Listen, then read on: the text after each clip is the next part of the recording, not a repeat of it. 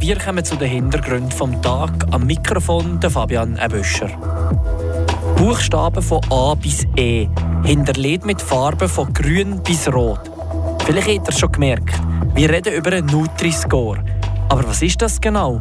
Wir klären es auf. Wir bleiben beim Thema. Ist eigentlich ein guter Nutri-Score auch eine gesunde Ernährung? Und starke Erdbeben haben heute Morgen Türkei und Syrien erschüttert. Das Update zu dieser verheerenden Katastrophe. Die Region im Blick. Ihr hört Radio FR an diesem Montagabend.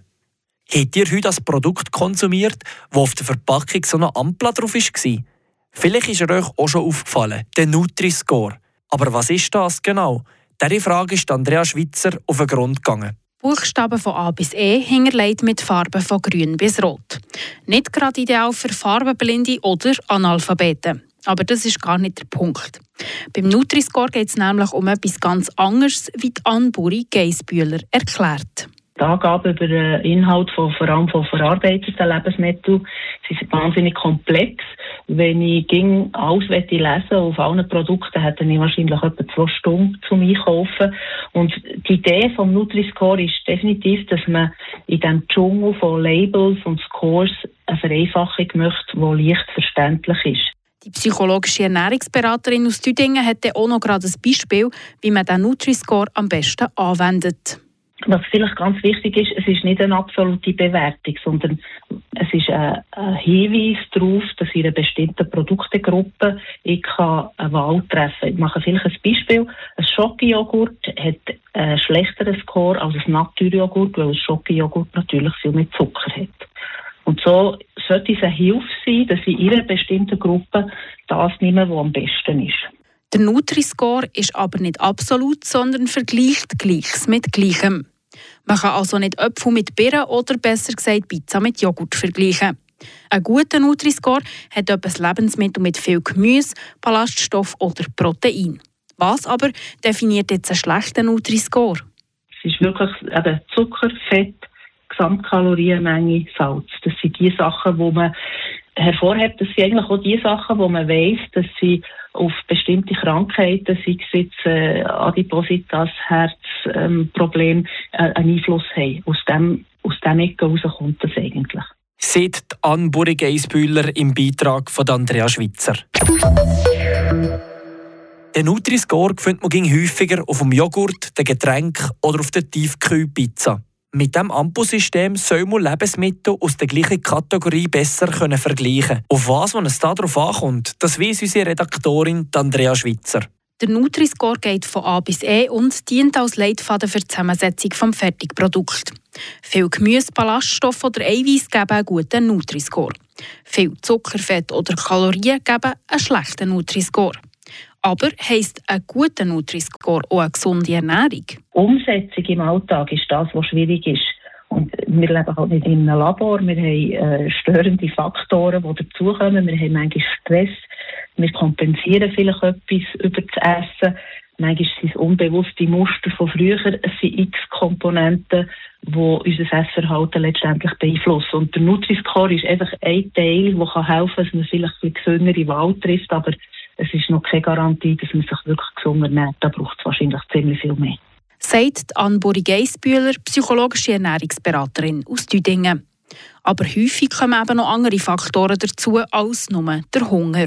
Wenn ich jetzt das anbreche, was ist eine ausgewogene Ernährung, dann ist es in der ernährungspsychologischen Beratung sicher so, dass wir immer auf den Körper fokussieren. Heißt, wenn ich Hunger habe, wirklich im Bauch einen Hunger spüre, dann ist okay, dann muss ich essen. Wenn ich aber eigentlich nicht Hunger habe, ein gutes Gefühl habe im Magen und gleich das Gefühl habe, ich muss jetzt essen, dann wird es für uns interessant. Die Anburi Geisbühler hat hier etwa vom bekannten Schokistängeli, wenn es beim Arbeiten gerade mal wieder sehr stressig ist. Aber eine gesunde und ausgewogene Ernährung ist eigentlich einfach umgesetzt, sagt die Ernährungspsychologin. So ein optimales Dauer, das hat etwa ein Drittel Kohlenhydrat drauf, lieber Vollkorn als etwas anderes. Ähm, ein Drittel ist Eiweiß und dort ist vielleicht noch zu sagen, zweimal Fleisch pro Woche längt längstens. Das sind auch die Empfehlungen der Schweizerischen Gesellschaft für Ernährung. Und dann auch ein Drittel farbig. Da ist die Regel fünf am Tag und von diesen fünf sind drei Gemüse und zwei sind Früchte. Ein guter Leitfaden für eine gesunde Ernährung bietet dort die Ernährungspyramide der Schweizerischen Gesellschaft für Ernährung. Was jetzt heute schon noch für Schlagzeilen geben? Die Kurznachrichten von Andrea Schweitzer. Vor dem Strafgericht des Krejez-Bezirks hat heute der Doppelmordprozess gegen einen 33-jährigen Landwirt begonnen. Der Mann soll im März 2020 zwei Mazedonier umgebracht haben. Die Staatsanwaltschaft hat ihn des Mordes, der Störung des Totenfriedens und des Betrugs angeklagt. Der Angeklagte ist geständig, er befindet sich im vorzeitigen Strafvollzug. Das Urteil soll am 1. März verkündet werden. Der Kanton Freiburg bietet nur Teillösungen für die Betreuung von Kindern mit besonderen Bedürfnissen an. Zu diesem Schluss kommt ein Bericht von ProCap, der größten Selbsthilfeorganisation für Menschen mit Behinderungen in der Schweiz. Allerdings lobt ProCap die jüngsten Bestrebungen des Kantons Freiburg. Der Staatsrat will nun in einem ersten Schritt die Vorschulbetreuung für Kinder mit besonderen Bedürfnissen verbessern, heißt es in einer Mitteilung. Und der Freiburger David Ebischer kommt zum Debüt mit der Schweizer Eishockey-Nationalmannschaft. Nazi-Trainer Patrick Fischer nominierte den Heiten Rieder im Dienste der Rapperswil-Jona Lakers nach. Dies aufgrund der verletzungsbedingten Absagen von Andrea Glauser, Nico Groß, André Heim und Marco Müller. Die Region im Blick. Oder machen wir noch weiter mit weniger schönen News? In der Türkei und Syrien hat es heute Morgen kurz nacheinander zwei heftige Erdbeben gegeben. Die Bilanz bis jetzt hat es über 2300 Tote und mehrere Tausend Verletzte gegeben. Die türkischen Behörden haben am Morgen von 1700 Gebäuden geredet, die zusammen sind gebrochen. An der Grenze zu Syrien sieht es nicht besser aus. Radio FR-Redakteur Sven Bonard, was wissen wir bis jetzt? Die Leute, die im türkisch-syrischen Grenzgebiet leben, sind heute am Morgen früh von einem heftigen Erdbeben aus dem Schlaf gerissen worden. Die, die haben können, sind auf die Straße geflüchtet.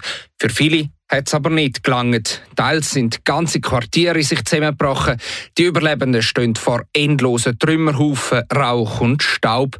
Und natürlich der Frage, wie viele Menschen liegen unter dem Schutt begraben. Weil so viele Häuser zusammengebrochen sind, sind Rettungskräfte, aber auch Zivilisten an vielen Orten von Hand am Trümmer wegräumen, auf der verzweifelten Suche nach Überlebenden. Die internationale Anteilnahme ist gross. Ganz viele Länder haben sofort Hilfe angeboten. Eines der ersten davon war die Ukraine. Aber auch die Bündnispartner der Türkei, der NATO, haben die Katastrophenhilfe angeboten. Auch der Schweizer Bundespräsident Alain Berset verspricht sofort Hilfe. Und Sogar der verfeindete Nachbar Griechenland lässt scheinbar alte Konflikte für den Moment ruhen und sichert der Türkei Hilfe zu. Die Hilfe dürfte aber für viele Menschen zu spät kommen. Es ist nämlich zu erwarten, dass die aktuelle Zahl an Toten noch deutlich nach oben korrigiert kommt. Genau. Zum einen haben die Rettungskräfte bis jetzt buchstäblich erst an der Oberfläche der Trümmerhaufen gekratzt. Zum anderen kämpfen die Überlebenden und Rettungskräfte mit Kälte und Schnee und in Syrien tobt immer noch ein Krieg. Dazu kommt die Erfahrung vom letzten grossen Erdbeben 1999, wo 17.000 Menschenleben gekostet hat. Das waren die Hintergründe des Tages. Ich wünsche euch einen schönen Abend. Am Mikrofon der Fabian Ebüscher. Das bewegt heute Freiburg. Freiburg aus seiner Geschichte. Ging auf frapp.ch.